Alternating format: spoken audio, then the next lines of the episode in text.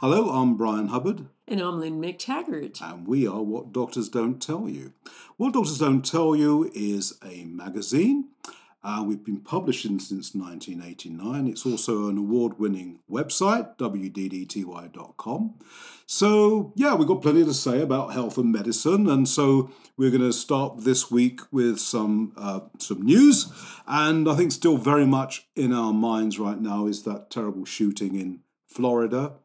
And of course, it's still seared in the memory as the Sandy Hook, Columbine, and all the other atrocities. And um, researchers, when they've looked at this, have, have found that in, in around about 85, 90% of cases, the perpetrator was on or was coming off of an SSRI antidepressant. And some people are beginning to suspect these drugs may be having a part to play. But the news this week is even more interesting because they're now discovering that the common everyday over the counter painkillers like ibuprofen, aspirin, uh, paracetamol are also ch- distorting our sense of reality and making us less empathetic to the pain of others. Now, this first came to light quite recently in a study from the University of East Finland, who looked at uh, the history of round about uh, 900 murder uh, people convicted of murder and compared them to 9,000 people who hadn't committed any crime, and really expecting to see a strong link with SSRIs. But what astonished them was an even stronger link with these over the counter painkillers. An SSRI was maybe increasing the chance of them perpetrating a terrible crime by 30%, but taking an over the counter painkiller was more than doubling that risk.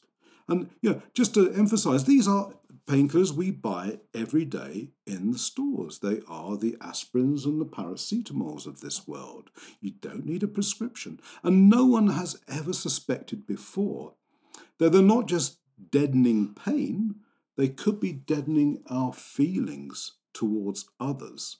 So the big question is has that played any part in uh, in these terrible crimes. Well, you know, the truth of the matter is, the University of California have just picked up on this. They say we don't really know. It's too early to say, but it's extremely alarming that there seems to be some connection going on here, and one that no one's ever suspected before. And when you think that we're taking these painkillers in by the shed loads, millions and millions and millions every day for the least ache or pain, but it could be distorting our sense of reality. I mean, it's really shocking that uh, that the regulatory agencies aren't looking into this further because if you look at America and the UK and many other parts of the world, we are having an absolute epidemic of painkillers of every variety. I mean, in America, there's a huge opioid epidemic. And as Brian says, there have been some links between the shooters in many of these um, mass killings and SSRIs, the painkillers, uh, the um, antidepressants like Prozac. Um, they definitely demonstrate in some of their literature, it's mentioned from the drug companies themselves that they increase violence, increase suicidal ideation. That means increase somebody's propensity to commit suicide.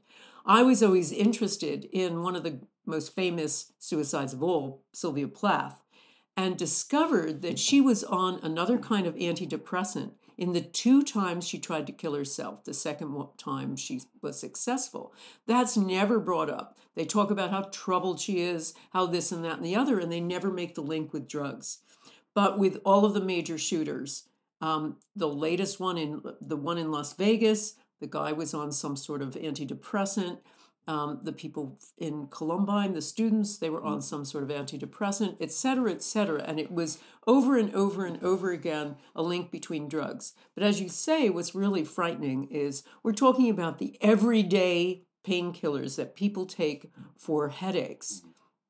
And if this is the case, if they are altering your brain, and many women take them once a month, they'll take them for six days, once every month. And, you know, many people who have um, uh, periodic and regular headaches will take them all the time. Mm. People with arthritis are taking are living on those kinds of painkillers and on and on and on you can see what this is doing you know it could increase our propensity to violence of all kinds not just walking into uh, a school and shooting but also domestic violence Mm. Violence of every kind and of course that it's out of control in the states. So this is another indication that essentially there's no such thing as a perfectly safe drug. And it's interesting what you say about the um, autism and ADHD link because um, these same researchers from the University of California also looked at the painkillers and what they were doing to the, the, the baby in the womb or who was being breastfed.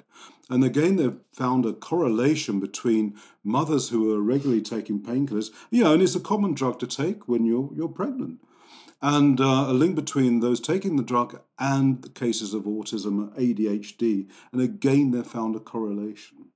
You know, as I say, there's no such thing as a free lunch, and that's especially true when it comes to taking a drug, even a supposedly benign, everyday over-the-counter drug like the common painkiller. well and i'm horrified at the kinds of drugs that are given pregnant pregnant women Mm. you know we should have learned our lesson with thalidomide but women are being prescribed antidepressants they're being given things like flu vaccines in fact encouraged to get them and other vaccines Mm. because they believe that will also inoculate their child Mm. and things like painkillers. And the bottom line is anything you take goes straight to the baby, the growing baby. And there's no such thing as a safe drug, so that's doubly true for unborn children. Mm. Okay, next subject, one of your favourites, Lynn.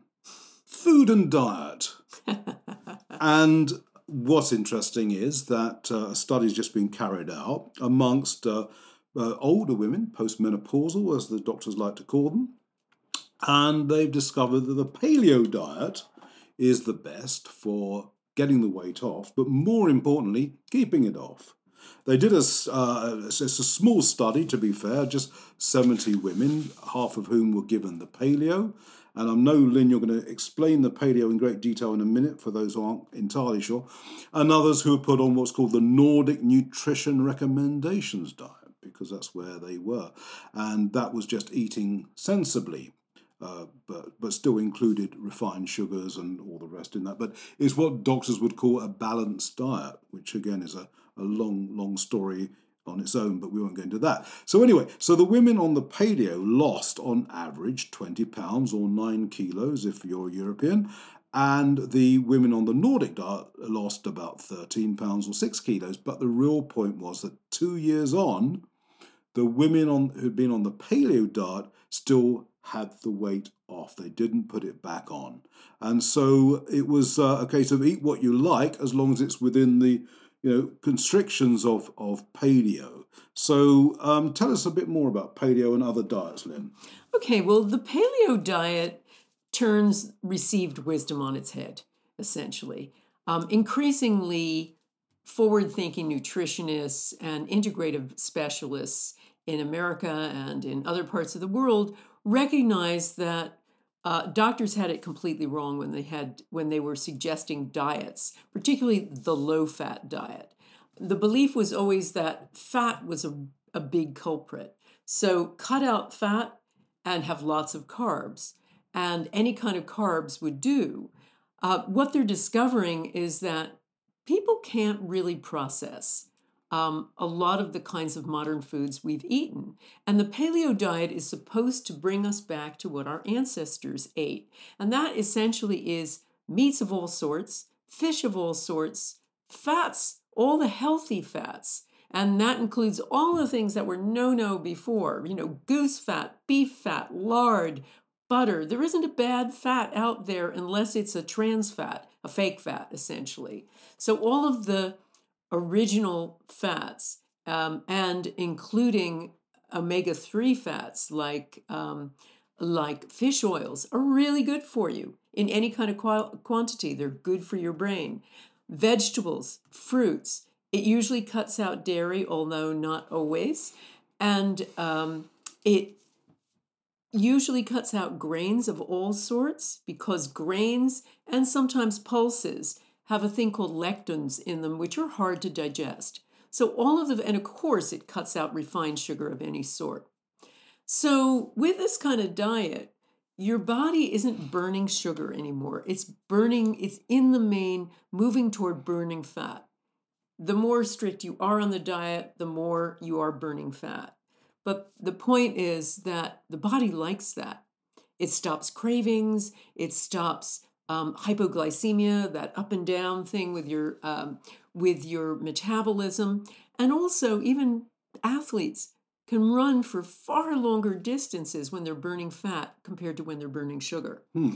So the real interesting thing about paleo is, yes, you lose weight, you regularize your weight, but it also is being seen to be a wonderful curative for a number of illnesses, all of those inflammatory illnesses like diabetes and arthritis, et cetera, et cetera, which are all based on having too much sugar in the body.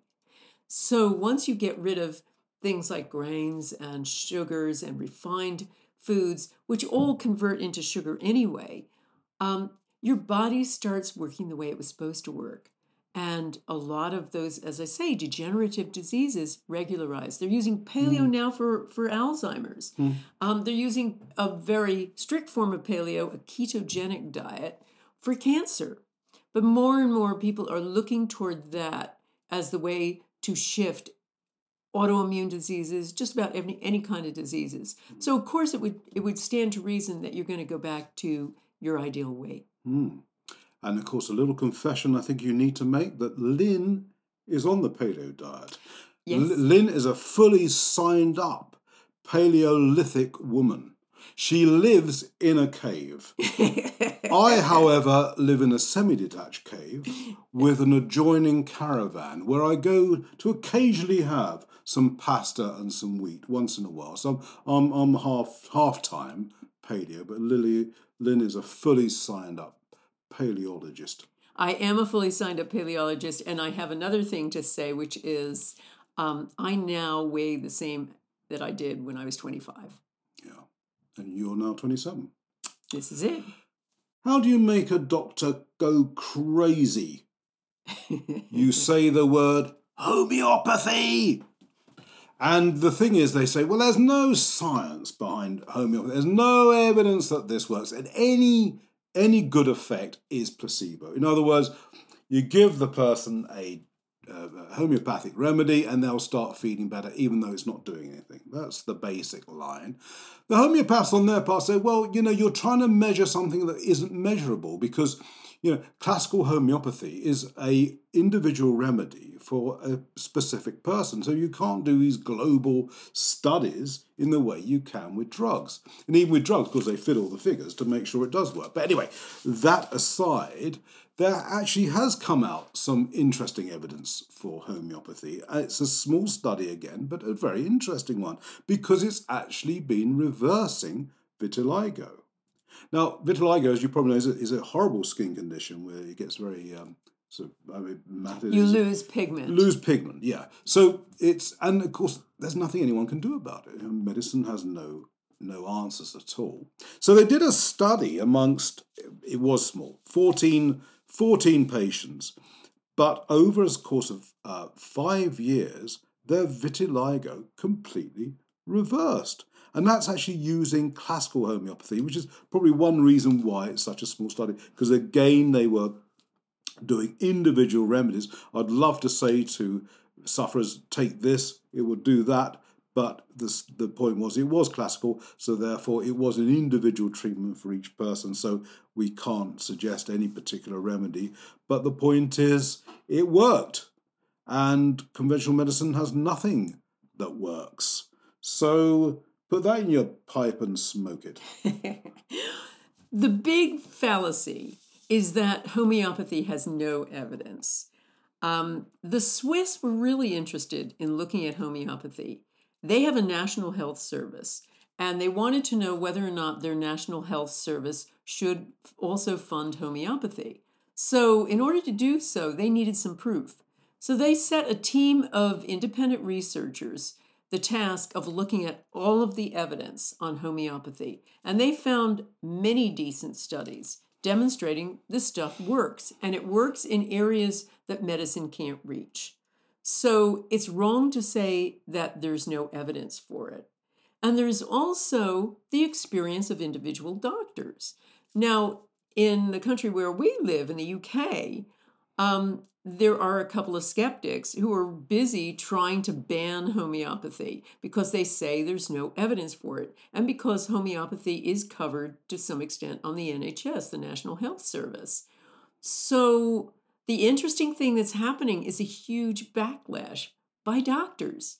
There are many doctors out there, general practitioners, who probably in the absence of any conventional medicine doing any good, started working with homeopathy and found a lot of their patients were getting better with conditions of every variety. So they're all up in arms now saying, no, don't take this away from us. This is a really essential tool. So don't believe it when you hear there's no evidence for homeopathy. It's only that it doesn't fit the typical materialist paradigm that doctors and we, to some extent, have grown up with, thinking, no, it can't work. How can something that's so diluted work? Well, the other answer, too, is that even prestigious scientists like Luc Montagnier, the co discoverer of the AIDS virus, the Nobel Prize winner, has been experimenting with this, with the idea of dilution, super dilution of homeopathy. And he's found there are all kinds of quantum properties with water. So it's not just water, it's informed water. Hmm. And there's many other studies in physics, in groundbreaking breaking physics, demonstrating that water is essentially like a tape recorder. And once it is informed of another molecule, even if the molecule is no longer there, even if, even if it's been so diluted that there's no molecules left, it still retains a memory of that. So there is indeed memory of water, and that's essentially what homeopathy is. Mm, very interesting. Okay, to another subject related, I suppose. Folk medicine, traditional medicine. Yeah, it's known a lot of stuff for many, many centuries, even with various serious conditions. And in traditional medicine, ginger has always been given to treat cancer. And scientists have only recently started to look at this and they found out, you know what, it works. It's a very, very interesting series of studies that have been carried out quite recently into the properties of ginger. But at the moment, you know, uh, traditional medicine people have been doing it for centuries, I say, to an actual patient. Thus far, in terms of scientific medicine, I say with tongue in cheek, um, it's been laboratory trials. So they've been doing it on cell lines, cancer cell lines, but they're finding that even after just three days exposure to ginger extract, the cancer cells are dying. And what it's the ginger is doing is triggering apoptosis, which is cell death, which is what every healthy cell is supposed to do. And of course, what happens in cancer is the, the cell keeps growing and enlarging and it's not dying and it's not picking up the signal to die. Ginger seems to be putting back into the into the process the that message of apoptosis. Now, what they haven't done yet is to actually carry out full-fledged trials on human patients. But you know, they're pretty optimistic that if they're seeing this in the lab and it's reversing this so quickly, then there's a pretty good chance they will see the same in the cancer patient. The problem always with these things is will they ever be given the green light to actually do it? Because they say, well, it's not ethical. You must give the cancer patient you know, chemotherapy, radiotherapy, or whatever. You can't play around with this stuff. And so they very rarely get the, the um, permission to carry out human trials. But you know, there's loads of stuff like this that are out there. I mean, uh, in in a f- I'll give, give you a bit of a sort of a sneak preview in in the next podcast. Even the essence from daffodils is reversing cancer. And again, this is goes back from, to folklore medicine. They've known this for centuries. So finally, they are at least testing it. Well, I think one of the big problems with cancer treatment and why it is so um, ineffective, essentially. You know, we hear all the time about its great successes, but the bottom line is that the whole war on cancer is a failure. I mean, cancer incidences are up, grow and grow and grow. And chemotherapy has very, very limited application, in fact. But medicine has this idea that for this kind of disease, this kind of serious, serious disease, we need the Armageddon approach. And so we need to, you know, we need to poison it or uh, cut it or burn it with radiotherapy, chemotherapy, or surgery. But what we're finding, and a lot of integrative specialists are finding, is that many of these natural substances are far more powerful than nuclear war on cancer because they do the kinds of things in the body that reverse the problem of cancer. I mean, cancer is like a thief that's got in and been able to turn off the burglary alarm so that the immune system doesn't recognize it, and that's why it proceeds so quickly. And what many of these substances do is they put the lights on so the thief gets caught. And we, in our forthcoming issue of What Doctors Don't Tell You, we have a whole big story by two integrative specialists in America who deal with cancer and are using all sorts of natural substances intravenously with fantastic success. Uh, not only things like ginger, but turmeric um, and many other things like that, that are just natural substances, mistletoe, are all being used and used very effectively for cancer. Mm. Okay. Yeah, as I mentioned um, at the beginning, we, we've been doing what doctors don't tell you since 1989. And I remember pretty early on, I can't remember the exact year, maybe 1994, can't remember. A woman got in touch with us um, because she needed publicity out there because her 12 year old daughter had died after taking Epilim, which is a very nasty drug. Okay, it's dealing with a nasty condition, which is epilepsy. But even so, the figures seem to suggest this is not a drug that should be around. It's caused physical and neurological abnormalities in 20,000 children in the UK alone. And British MP Norman Lamb is campaigning to have the families properly compensated. He's described the drug as an extraordinary scandal. It was introduced in the UK in the 1970s. I'm, I'm not sure about the US. It can cause physical abnormalities and it causes autism and learning difficulties. And the reason why I'm talking about this drug today is because a new study has been carried uh, out into the drug. And they've found out that these same abnormalities, including autism, ADHD, are passed on down to the third generation. And these are people who are not taking the drug or being exposed to the drug directly. But it's almost like there's been a sort of genetic transfer down the line, which uh, makes this drug really one that is unacceptable. I would just quickly add one thing too, and that's worth bearing in mind. If you have anyone who's been um, diagnosed with epilepsy, it's wrongly diagnosed in about 40% of all cases. Doctors get it wrong. So, if you have had an epilepsy diagnosis, before rushing to take Epilim, get a second opinion. In fact, get a third opinion because doctors just aren't correctly identifying this disease. One of the big causes of seizures, believe it or not, is gluten. So patients are being wrongly diagnosed as having epilepsy when really what they are is gluten intolerant or possibly celiac. So that's one thing to test. If you've had seizures or your loved one has had seizures, check that out first. The other scandal of this is that there is a really good system for treating epilepsy already. It's dietary and it's called the ketogenic diet. Now, this was known before paleo became all the rage.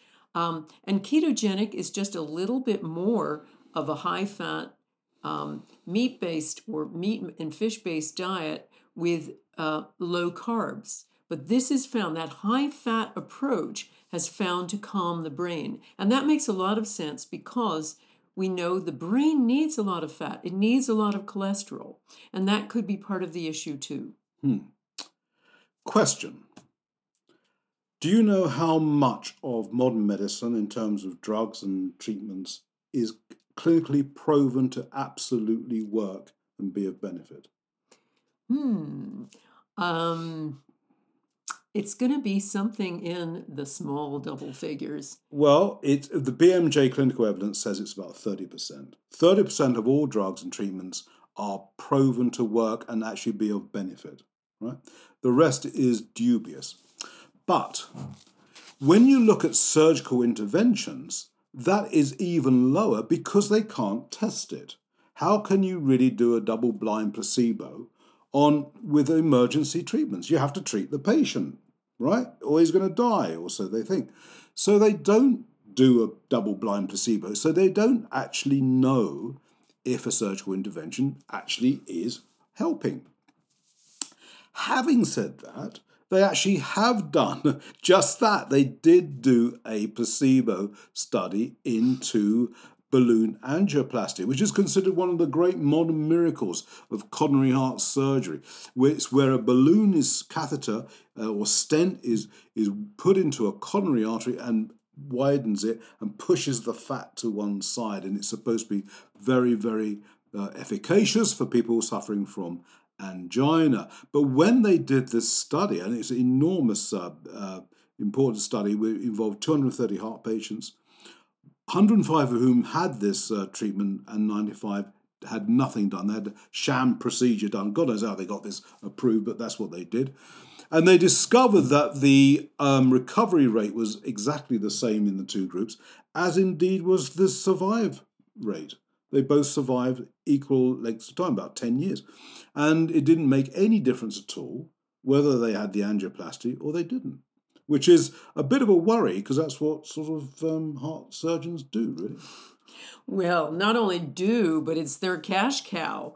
Um, that's one of the issues. I mean, when we've looked into angioplasty and stents before, we've found that there are a lot of scandals surrounding it. A lot of the stents don't stay, they have a, a kind of accordion effect at a certain point, and the angioplasties eventually get filled up again because you haven't really dealt with the problem. You've just pushed back the fat, as you say. Mm. Um, and there are many, many, many other ways to treat um, heart disease, and they don't involve angioplasty, stents, bypass surgery, or, or any of the coterie of, of medicine.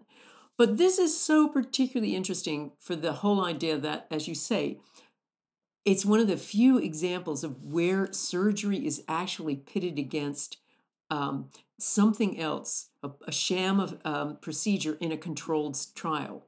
One of my favorite instances of that had to do with knee surgery, knee arthroplasty, which is you know cleaning out a knee that is supposedly arthritic. Um, they had a, a, study in Houston um, where they had two sets of patients, and one got the procedure, and the other got a sham procedure where they were just opened up and nothing was done. And then they followed them for a couple of years, and both did really well and were pain free. In fact, the people who had had nothing were even doing even better because they didn't have any complications. Hmm. So it would be really great to sub, to subject a lot of these surgical procedures we take for granted as being beneficial to some sort of test to see whether or not they're really doing any good and whether maybe just the idea, the thought that we're getting some help is just as good. Hmm. Uh, just to add that this is really for people with stable angina who really could look at other options. But um, mm. we should say too that if they are interested in other options, we've covered just about any alternative to heart issues in our book on heart disease. Um, we have a What Doctors Don't Tell You book that's out there in the stores and on Amazon on just this subject. So have a look at it if you've got any kind of issues. Hmm. And a word from our sponsor, What Doctors Don't Tell You. Um, don't forget to look us up in, in the shops. We're in America, we're in the UK, and um, on the website, wddty.com. And thank you very much for listening. I'm Bryan Hubbard. Great, and I'm Lynne McTaggart. And by the way, we're not just in those two countries, we're now in 17 countries around the world. So it's nice to know that the message is spreading, that there's something you can do to control your own health. Until next time.